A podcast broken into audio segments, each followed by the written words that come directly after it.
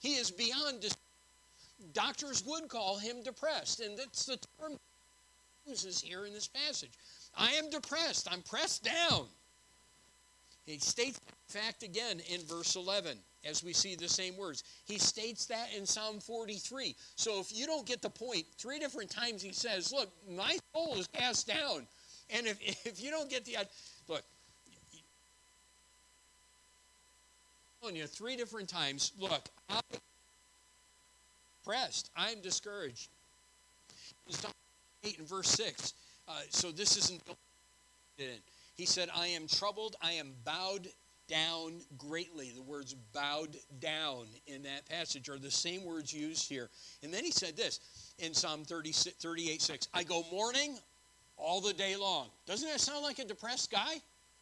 I mean, his whole day, all the time. He's struggling. And in his struggle and in this, yes, depression, he's talking and I said that that's something that um, that some well at least sometimes I do it. Some of you at least were willing to. Admit. Some of you don't admit it, but uh, that's all right. I know you probably do it anyway. As you're driving home from work, you talk to yourself. You have good conversation with yourself, right? No, he's talking to himself. Here's the truth. I have found a lot of times depressed people do talk to themselves.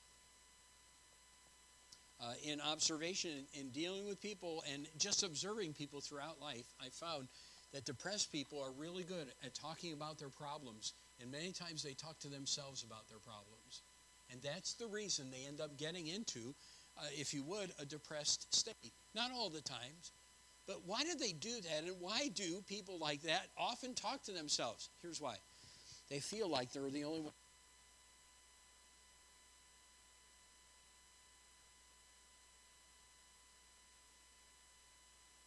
been there in, in your problems. You, you just, no one understands. And here's what happens then when someone's in that state, you know what they do? They withdraw. Withdraw. Society withdraw from people. They avoid conversations. They avoid with people. Here's here's the reason why. David describes really well what we would describe as someone who classically is is depressed down, down in the dumps. The weight of things that are going on in life have gotten them down. And so what do they do? They withdraw and they just start talking to themselves. And what is so amazing about this passage is David is really honest about this. He lets you look in at his, uh, I, the term we'd probably use is pity party. I'm cast down. And he's talking to himself and he's, you cast down. Why are you depressed? Have you ever, ever, you ever had that? Okay, you don't have to, don't have to nod your head this morning, but you probably have had that conversation. You know, why do I feel so bad? Why, why am I so down in? The, why am I encouraged about things? Uh, why am I despairing? Uh, you've had those kind of things go on in your life, and many times depressed people get alone and they rehash all their troubles. But what we find in this passage is uh, very instructive and helpful. Because you know how people get into depression? They allow their thoughts to take them miserable they truly are. Why am I cast down? Man, things are bad. Things are miserable. And it, it begins what many call and, and have described, I've heard it described as a, a downward spiral into depression. Because the time we spend thinking is about all our problems and our troubles. But what we passage. And what is so helpful about this passage is we learn get out of depression. You're going to have to work at your thinking, and you can. You see, it's thinking that gets a person into a depressed state where they want to quit on life and just stop doing anything whatsoever. It's like I'm buried up with troubles. I don't need any more troubles. Leave me alone. And they want to escape from, from life, and their thinking just continues to take them further down. I don't feel like doing the dishes today, and so the dishes pile up. I don't feel like doing the laundry today, so the clothes pile up. I don't feel like taking care of this. I don't feel like going to work. I don't feel like, man, things are really bad. And that spiral just builds to the place where I'm depressed, I'm down. I don't want to do anything. And God says, there's. And that's what's great. And the, the way out is hope in God. Well, you're making it too simplistic. Okay, fair enough. But this passage is going to teach us a lot of things that we need to know. That was the state in which he was in. And he also, look, your thinking will take you away from God and discourage you and get you down. But your thinking also can get you out. You will take stock of where you're at and you will do what is taught in this passage, then you can come out of and you don't have to live in the state of depression. So we have the confession of depression. He was downcast. And there's one other thing. We find nothing about David's problems going away. Do you know what most people who, who find themselves in a depressed state are saying? Look, the reason they're depressed is because they don't see any way out. They don't see that it will, it will ever change, and they hope that if it does change, or they believe that if it does change, then maybe I can get out of this. But here's as far as we know, nothing changed, but he got out of it. So we need to understand that just because circumstances get better don't necessarily mean that the depression will go away. That it will end. David got out of depression not by hoping it would go away, but by taking stock of where he was, being honest, and then looking outside of himself. Not at the circumstances, which would be even worse, but at a God who was above the circumstances. And that we will see. Not only do we find that he was depressed, the very word he uses, that he was cast down, but notice the second phrase, and how disquieted. So he was disquieted. So he was downcast. He was also disquieted. And this other word describes the pain he felt. Uh, the word means disquieted means to be in great commotion, tumult, or war. So his soul was at war.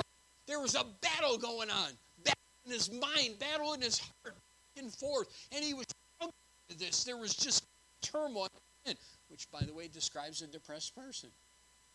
There's this battle going on. I know I need to do this. I don't want to do this. I know I should be doing this, but I don't want to do that. And I don't want to do anything. I just want to sit up. You know, woe is me. I just want to be alone. Leave me to myself. And that is where David is at. He says, Look, I'm disquieted. I got this great commotion. I got this tumult. I'm uncomfortable. I'm not sleeping well. I don't sleep hardly at all. Uh, in fact, he describes that in this chapter. It's bad. You say, Man, Pastor, you're making me feel real good this morning. But you got to understand where he's at to understand that there's hope. And by the way, I think it helps us to see because a lot of people are this way in life. There are multitudes, there are, there are probably even maybe millions of people in America alone who are seeking help for depression. God has answers for it in His Word. And what I find very telling in this passage is that David is describing someone who exactly would be described as any psychologist would say as someone who's de- down, despondent, who needs help. And he gets not from professionals, but from God. And that's what he tells us. So here he is. He's disquieted. I have a couple things in the notes, and you didn't even have to write them in. But there are a couple things that we got to realize. First, Christians can get depressed, and they can be in despair. Anyone says godly people never get depressed, don't they've never read the Bible. They haven't. Elijah did. Elijah was depressed. Doubt about it. I'm all alone, Lord. It's just me. He was depressed. David was. In this passage, he was another passage we already mentioned in another psalm. There were other places. There was a time when uh, he his home in Ziklag was burned when he had, he was going to go and fight with the Philistines. Remember? And then he was sent back. His home had been uh, been burned with fire. The city had been. His, his family had been taken, and David was despondent. We would probably say, and maybe describe it as depressed. Maybe even this chapter was written as a result of or an experience from that time. Don't know exactly when because we're not told in this passage. But there were times in his life when he was down. I think we could argue that Job was depressed. At least at some point when he was going through all the weight, the shifting sands of life, how, man, the sand just piled on Job in about every area of life at one time. And here is a guy that was down about his circumstances and situations. So anyone that says, well, look, you shouldn't be depressed. And I've heard preaching. And, and sometimes preachers can get that way. God, you're not right with God if you get depressed. We don't find that in this passage. We find that God wants him to get out of it. So let's understand that Christians can indeed get depressed and be in a place of despair in life. But the second truth is this you don't have to stay there. We're reminded of here in this chapter. Why are you dis- disquieted? Why are you depressed? You don't have to be this way. Hope in God. Uh, it is possible to get out of depression and, and turn from despair that is hounding your life. The third truth, and, uh, and I know I, I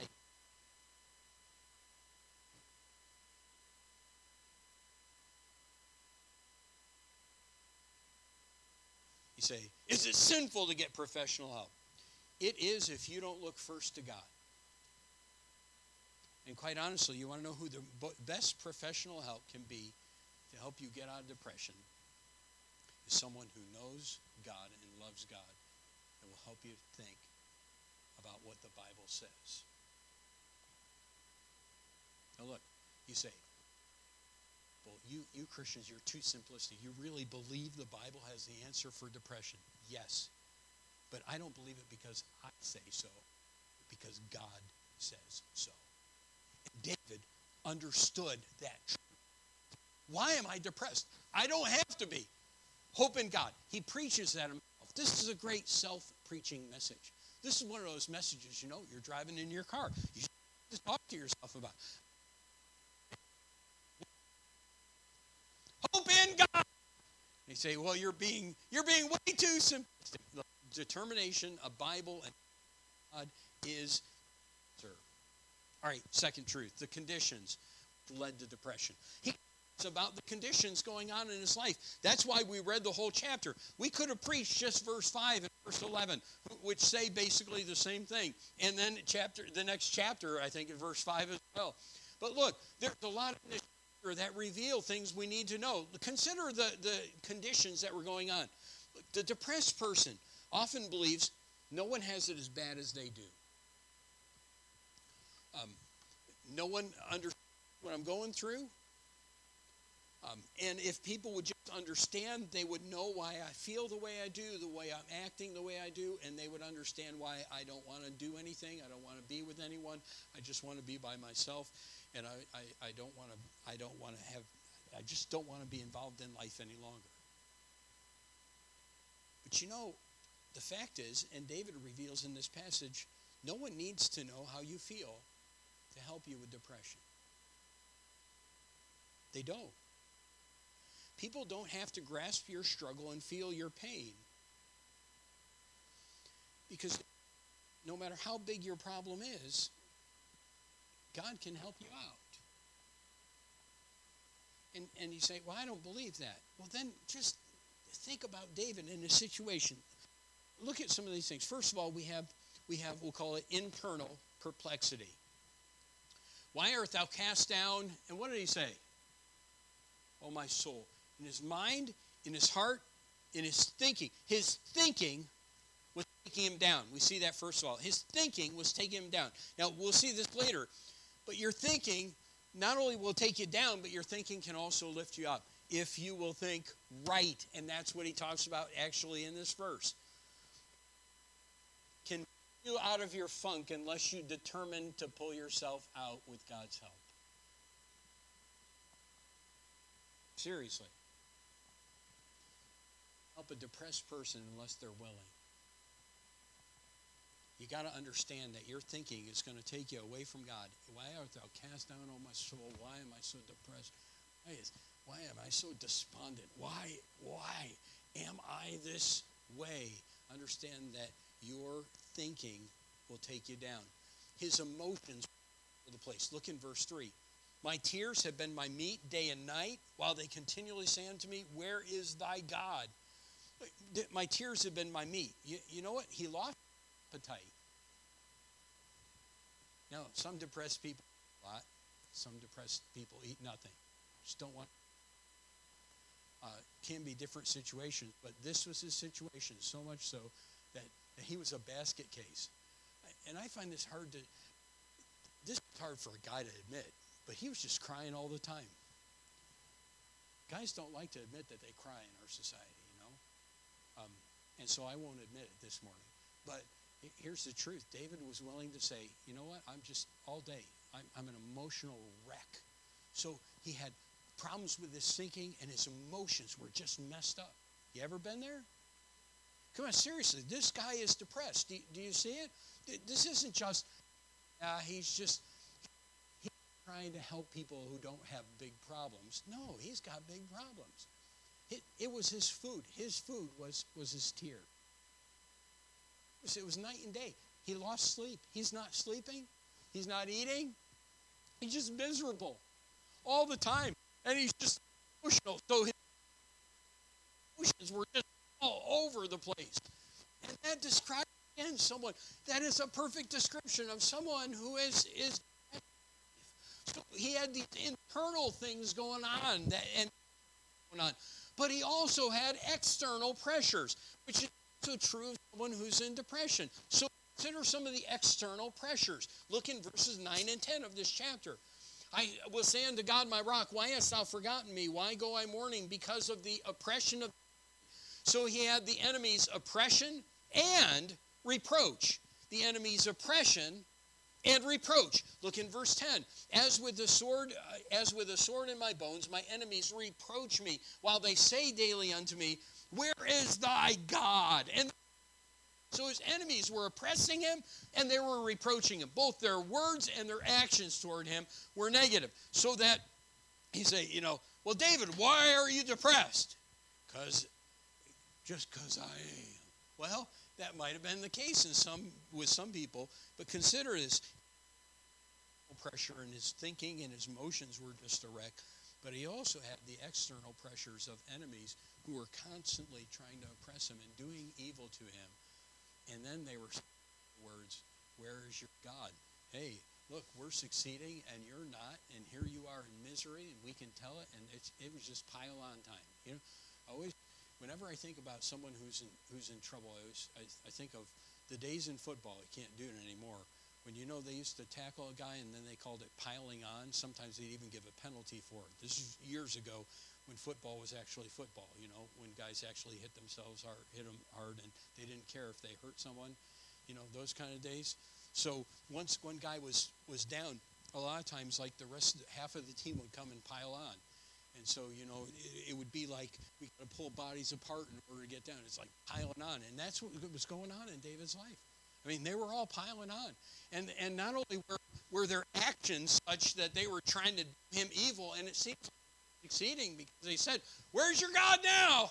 Look at look at what we're doing to you, and look how miserable you are. Where's your God? And I'll tell you something that just hurts. When you got when you have problems already inside and your heart is saying, Man, God, where are you? That's how he felt. I, am all alone. I, I, man, I, here I am, and I got my, just wreck. My thinking is messed up. And now these people are doing me evil, and they're saying, God, making, mocking me. Enemies, oppression, and reproach.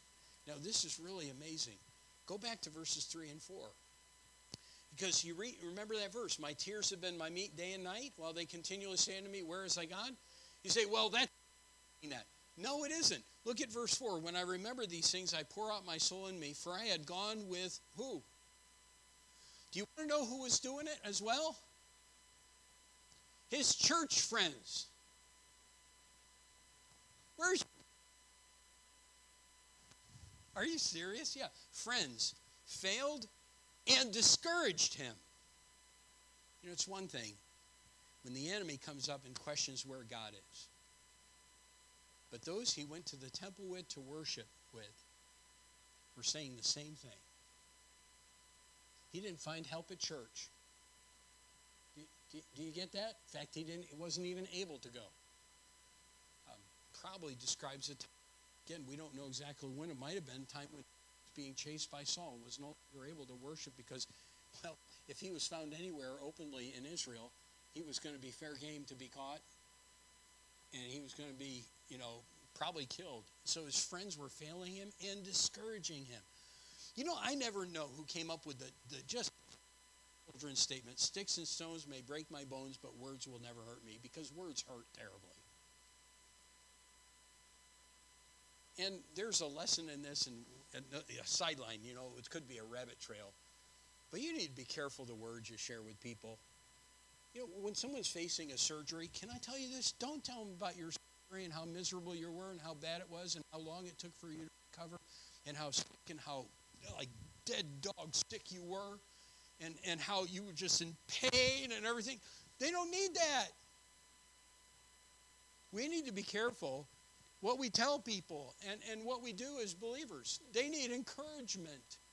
Depressed people don't need, need someone tell them depressed. They need someone to come alongside and say, There's a God to hope in. Can I help? Well, I had injury and I just about died and I was in misery for months and they told me to just take a week or so. But man, I was sick a long time. I didn't want to know that. All right, just don't tell me about your experiences unless I ask. But even then, you know, God is good. Help me get through a rough time. But we just need to and an impact on David had friends, and his friends weren't helping him either. So let me ask you something. Does that God is telling you honestly, I'm depressed. And he has reason to be. Right, this battle going on. Enemy again, well, you expect that. And they're saying, Where is God? Isn't His friends say, You're God. So he's got both the pressures on the outside, pressure and reproach, friends were failing and discouraging him, and you're going to find this amazing, but God allowed the suffering. Well, God's abandoned me. He didn't say that in this chapter. And you say, well, well, Pastor, can you prove that? Yes, I can. Look at verse 7. Deep calleth unto deep at the noise of thy waterspouts. All thy waves and thy billows are gone over me. He's talking to God. Do you see that in this verse? You know what David says? Here's my life. And Lord, your billows have gone over me. Now, there's a great word picture here. You've seen waves come in, crash shore. You ever see it like right before a storm or maybe even after a storm? Really intense, and those those waves are just. You ever seen real big waves? You ever been knocked over by one? You know the power of waves. That's what he uses to describe what God had done to him. It says, God, your billows, your waves have gone over me. They are crashing down on me. And this vivid word picture of some guy as he's like standing in, in water, right at water's edge, and these waves are coming crashing down and pulling him out to sea. And he is just, he's not having fun. This is not a game. This is not, hey, yeah, I really enjoy this time. This is a guy who's just being beat up by his circumstances, by a God who has allowed it to happen. All right, are, are you are you depressed yet? Did I have I gotten you there? Okay, but do you do you understand that this man? Just talking about someone. Oh yeah, I have a few problems now, you know, and you just say, you know, get a life, David. No, this is a man who is is being beat down by God. He's being beat down by his friends. He's down by his enemies, and he's just a wreck.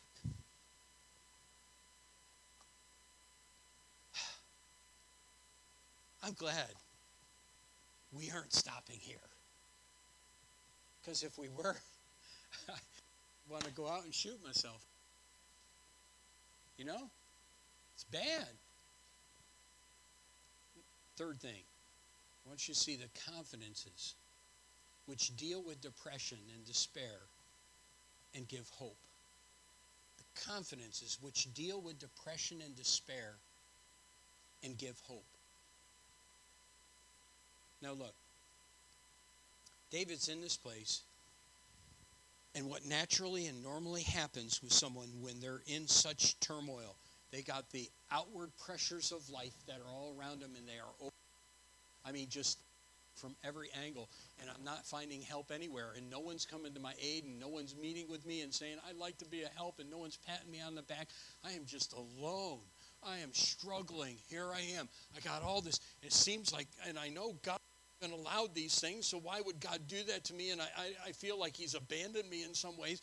And so here's this guy, he's got all that from the outside. Inside, he's a wreck. I can't sleep, I can't eat. My ears are my, my food. I just, I am, I'm a total emotional uh, wreck. Now, if it ended there, we'd be in, in trouble. But rather than meditate on the bad situation, those who find victory over depression begin meditating on true things and they begin exhibiting faith in God. So let me share some of the things that we find in this passage that are extremely helpful and they're really answers. And that's why I wanted you to have it so you could write it down. First, thinking on God's character. Thinking character. Look at 5 and verse 11 once again. They say, in essence, the same thing. He says, Why art thou cast down in my soul? And why art thou divided within me? You don't have to be this way, David. Why? Hope thou in God, for I shall yet praise him for the help of his countenance. Thinking on his, God's character. First thing under, he does not. You say, well, wait a second. Wait a second. He just he no. In the midst of the billows God allowed, God did not abandon David. God didn't leave him alone. Um, at the end of verse 5, you say, Where is the hope of that? For I shall yet praise him for the, notice these words, the help of his countenance. Uh, literally, the, the aid of God's face, or the deliverance, or the salvation of God's face. Now, that may sound strange to us, I know. But in Scripture, a number of times when it talks about God's face, it's, it's talking about God's favor being turned to someone. So God turns his face away, and someone is in despair. God turns his face toward someone, his face is made known. It's as if God is showing his favor. And so here's what he says in this passage How do you what confidence can you have? It's that God is a God of character, and he never abandons his own. He never leaves them, He never forsakes them. And that's a New Testament promise we can claim from Hebrews 3, 13, 5 and 6. Let your conversation without covetousness be content with such things as you have. For He has said, I will never leave thee nor forsake thee, so that we may boldly say, The Lord is my helper. I will, man shall do. Talks about his situation here, but he says, Hey, look, God won't abandon me. I will, I will have the help of his countenance. I am confident of that fact. So I can hope in God because he will turn his face toward me. God doesn't leave his own alone. If you're depressed, you don't have to continue in that state because God will turn his face and his favor towards you. That is part of his character. He does not abandon his own. Someone wrote a poem, and, and the words I think are wonderful. It said, Oh, child of God, were you sad today? Did his face seem hidden and turned? Did pain or sorrow your vision dim? Were your hands bereft of the touch of him? Think not he covers his loving ear. Your song of praise he will quickly hear.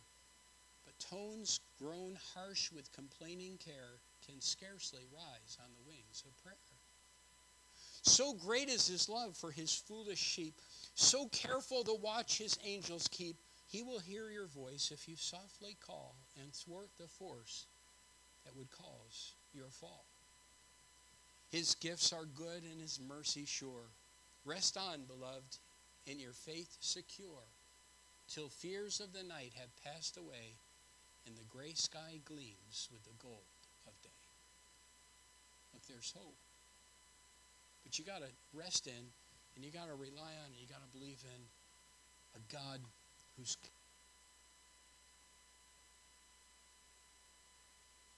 also when we talk about God's character, he doesn't abandon his own and he has been faithful in the past. Look in verse 6. Oh my oh my God, my soul is cast down within me. There we have that discouraging, right? But notice what he says, therefore will I remember thee from the land of joy if um, if you were to take time, you'd probably have to read some commentators about this. They they will help you to understand that these are different places where David was. We're not exactly sure about all of them, but there were times when David found encouragement from God, refreshment from God. So rather than meditating on how he felt alone and how people are saying what David was think about God's character. He never abandons his own. He has been faithful in the past. So I can count on him now. That's why I need to hope in God. Because God is a God. His character does not change. He's the same today, yesterday, today, and forever. So I can count on him. He's been faithful in the past. And in fact, when you're depressed, that's when you when you need to start thinking about the times when God has brought you through difficult times in the past. And remember that that God is still alive. He still cares, and He won't abandon you when you have needs. And that is the promise of this passage. And that is what gave David the reason to say, Why are you depressed? Why are you despondent? Hope in God. Because God's character never changes. He's been faithful in the past. A preacher said this Hope is the thing that turns the heart upside down in the middle of grief. Hope is the embers burning after the fire has gone out. Hope is the healthy fire when you have a flat. The above examples, he went on to say, our modern use of the word hope no longer carries the biblical notion.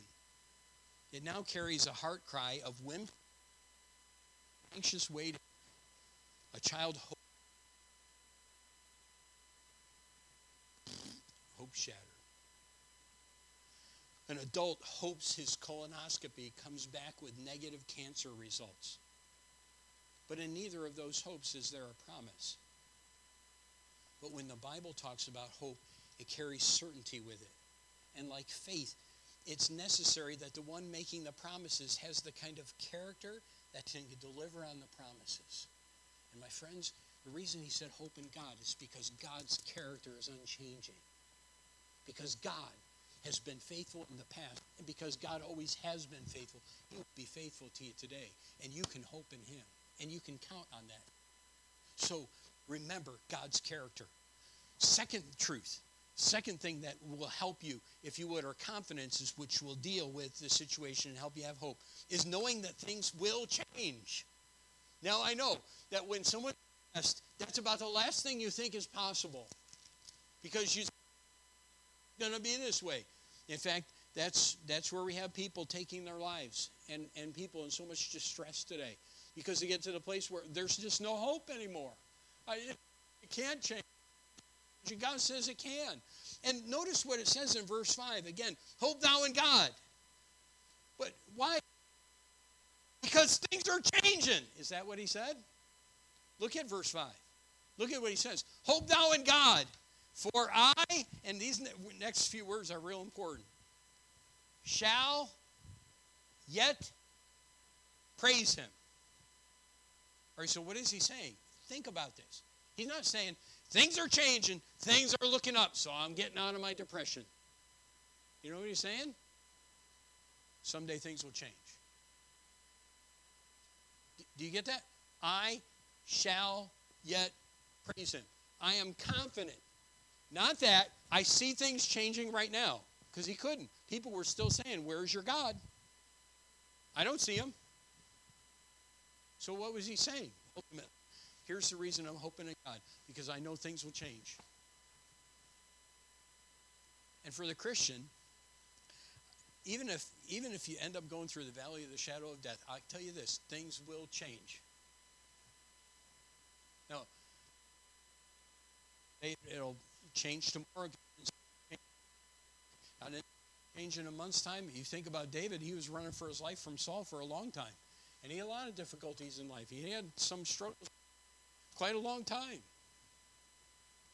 But there's the encouragement of knowing that things will change. There's going to be a day when you'll praise the Lord. Someone said they felt the most comforting words of Scripture. What would you say are the most comforting?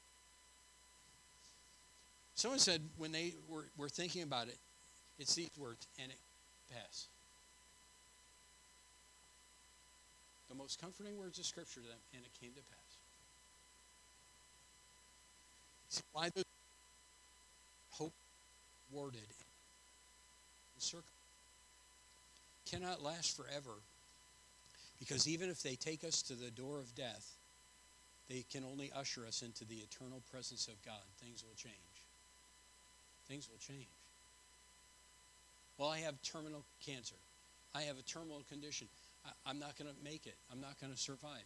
Things will change. There's going to come a day when you'll have a new body. My friend, you don't have to be live controlled by depression. I will yet praise him. That's confidence you can have, knowing that things will change. So you think on God's character. He'll never abandon you. He's been faithful in the past. Know that things will change. Third thing, the confidence of God's compassion. Look in verse 8. This is beautiful.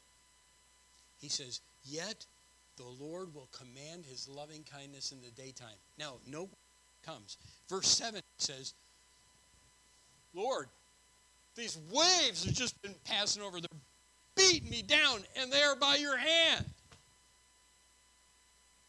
He says, But God, your loving kindness is known in the daytime, and your song is in the night. This verse 8 is like a, a ray of light in the midst of this of this chapter. It really is. Um, a preacher told, I explained it this way, told of a Peanuts cartoon where Lucy comes up to Charlie Brown and she does something that she probably never did in any other time in, in, in any of the comics. I love you to Charlie Brown. And he keeps responding as she says it, No, you don't. And every time she answers a little bit louder, you know how you can do that. Yes, I really do love you. But Charlie Brown has been rejected so many times, he's, he's, he's saying it can't be true. In the last square, Lucy has reached the limit of her patience. You know how she was, right? She, she screams out in a loud voice, Hey, blockhead, I love you! And the preacher then said, I wonder if God has to do that with. You mean, he, he said, I, I wonder, you know, what is it, what is it going to take for God to get through to us? Does he have to yell out, Hey, blockhead, I love you? In depressing times, it's easy to forget that God does love us. But here's what he said the Lord will command, and this is great. God will command this, his loving kindness to be yours in the daytime. So think about this. David could be yelling out here, God, you love me! Um, and he reveals when God's love is known 24 hours a day, seven days a week. Isn't that beautiful? So during the daytime, what do I need? Loving kindness. All day, loving kindness. That's what God shows. All day, loving kindness. And then all night, it's keeping me up at night. Okay, then what does God give? Song. have, have you ever been there where you were just really stressed out about something? I, and like, like being kept. And then just, I don't know, uh, maybe maybe a verse of scripture, but but then I've had it happen a, a few times where just a song comes to mind, song of the Christian faith that teaches a, a truth, and it's kind of like you start to think of the words and and the wonderful promise, and it, and it's and it's encouragement to your heart when you're you're just really sh- stressed about the things that you, and you can't go and talk to anyone. It's the middle of the night. Although today people text in the middle of the night, in. Um, but that's enough. But um, you know, it's just this this beautiful picture. When no one else is there and available, God has a song. God loving kindness. It's just there all the time. And I in that act God, God, song to give me in my heart to help ease through the day. So I need to think on God's character. I need to know that things will change. I need to have confidence in the promises of God's compassionate care. But in verse 8, there's something else. And he says, And my prayer, uh, and my prayer unto the God of my life, the consolation of prayer. The consolation of prayer. The song has, it seems, ends up being the prayer the heart of David to God. Look, gave me this song, and I'm just going to sing this song, and I'm going to pray to you uh, to make it known. Uh, and it's uh, it's not the only mention of prayer in this psalm. Look, if you would, at verse six. He says, "Oh my God, my soul is cast down within me." After he after he talks to himself in verse five, talks to God. Verse six, Lord, here's our... so this consolation of prayer is brought out throughout. Abraham Lincoln is quoted as saying this: "I've been driven many times upon my knees by the overwhelming conviction that I had nowhere else to go. My own wisdom and that of, of all about me seemed insufficient. And I want you to know that the discouraging, depressing, depressing, distressing times of life are to be a reminder to us to pray. Because others may not have the answers and we may not have the answers, but God does. Others may not be able to help us. We may not be able to help ourselves, but God can. The consolation of prayer. So think on God's character. Know that things will change. Have confidence in the promise of God's compassionate care. Make use of the consolation of communion with God. So let me give you, and I know, got to end, the conduct that defeats depression and despair. Let's just take the passage and let's think it through, okay? The conduct that defeats depression and despair. One, ignore or abandon your relationship with God, thirst for it. These are important things. Do not ignore or abandon your relationship with God. Thirst for it. You know what often happens? We shamefully, but if you look at verse 1, find these words As the heart panteth after the water brooks, so panteth my soul after thee, O God. My soul thirsteth for God, for the living God. When shall I come and appear before God? So, here's a truth that's got to be understood. Depressed people don't want to go to church. Depressed people don't want to be around God's people. Depressed people don't want to read their Bible. Depressed people just want to just escape from life. From all. But that is not the answer. My change, and here need to happen. The first is you can't ignore or abandon your relationship with God. If anything, you got to for it. His passion was for God, after God. And even though it seemed like God was sending these storms and crashing down on him. Although it seemed like abandoned him and his friends were saying that, his were saying that, and although he had the pressures from all the people without, he never lost his passion Friends, if we're going to overcome and if we're going to win the victory over the, the depressing times in life, you got to keep that passion for God. I'm not going to stop reading my Bible. I'm not going to stop going to church. I'm not going to stop doing those things that I know are going to help me be closer to God because being close to God is where depression is defeated. Hope thou in God. Do not ignore or abandon your relationship with God. Thirst for it. Number two, take an honest look at your condition. Take an honest look at your condition. And I don't have any problems at all. No, David was honest about this. I mean, very honest. But look to God to deliver. Take an honest look at your condition, but look to God to deliver. Hope in Him by bringing your thinking into captivity. Bringing your thinking into captivity. So take an honest look at your condition, but God to deliver. Hope in Him by bringing your thinking into captivity. What kind of things? Remember that God will assuredly work in His time. Work in His time. A time when you can praise Him. There will. If that's when you see Him face to face because takes you through the portal of death, or if sometime later on God turns things, the tide, and turns things around in your life, you'll have a time where you can praise Him. So God will assuredly work. Uh, the second thing to, to think on in captivity ponder God's past faithfulness. Think about what He's done, not about what's going on right now and all the pain that you feel. Ponder God's past faithfulness. Verse 6. God work. Number ponder God's past faithfulness. Verse 6. And then number three, look for his loving kindness and song in the midst of your heartache. Look for his loving kindness and song in the midst of your heartache. Verse 8. So take an honest look at your condition. But understand this God is able to deliver. So hope in Him. Bring your thoughts into captivity. God will assuredly work. God has been faithful in the past. God Hey, he'll love me tonight. He'll give me a song, his loving kindness and song. So then the last thing, pray fervently, honestly, confidently, continually through the struggle. Pray fervently, honestly, confidently, continually. Shouldn't have left all those things off, should I? But I'm going to say it again. Pray fervently, honestly, confidently, continually. And you'll see that. Read through the chapter. Throughout your struggle, do that. Fervently, honestly, confidently, continually. Be honest with Him.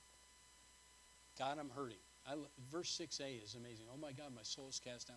Lord, I am depressed. You know it, I know it. Be honest with Him. Come to Him, lastly, whenever you're needy. Look, we can't ignore the importance of action. This person and they need to. But really, this is this is kind of when you're there. And right at the start, when you find that you are depressed, there's hope in God. There's hope in God. And I it's my prayer that this chapter would be an out of funk of depression, spiral that depression will take you down. Um, hope thou in God, for I shall praise him for the help of his countenance. What a great God we serve. Let's bow our heads and close our eyes. With heads bowed, I, I'm not question this morning is not, are you depressed? Have you ever been depressed? Question is, have, have you learned something from God's word today that have been a challenge to you? And with his grace, will you seek to apply those things to your life when you're facing difficult days? If that's your prayer, if God's spoken to you today, would you be willing to just say that, Pastor? God has spoken to me. He's his word today. Help me think on some things, and by his grace, I'm going to use what I've learned today. I've seen. Great, good, excellent say that. Wonderful. There are days. They are assuredly going, but there is a God who's bigger than our problems, who will meet the need because he's a faithful God. Father, the hands, and I'm thankful. Great encouragement to me this whole chapter and just be reminded that I don't have to live controlled by circumstances of life and that though depression may come, despair may come, desolation may come, it doesn't have to be the end. It doesn't have to be something that my life. In God. And I pray would find that sweet times whenever they will find that hope in God that's promised in this passage help them to put into to practice these truths that we learn in this psalm. And I will thank you for it in Christ's name.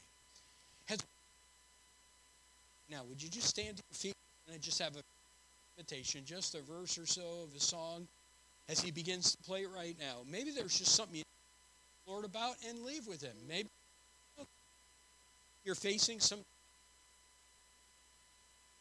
Maybe there's just some things you need to talk to him about and commit to him that you haven't been trusting him in.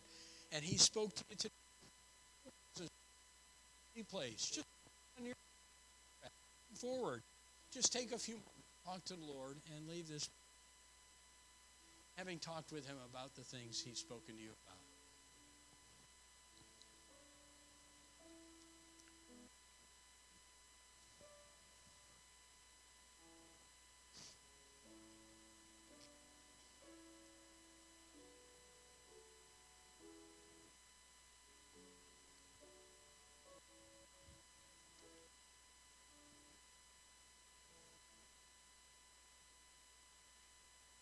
I am so thankful that I had the opportunity today to present your word and your truth that gives hope to people who are depressed and down. And I am thankful that, that there is hope in God. And I pray that your people would have Christians though they may in that place, come out through the wonderful promise of Scripture, and because they thirst after you and long for you, and they look to you. And we'll thank you for what you'll do. Thanks for the great hope there is in God. In Jesus' name. Amen. You're dismissed.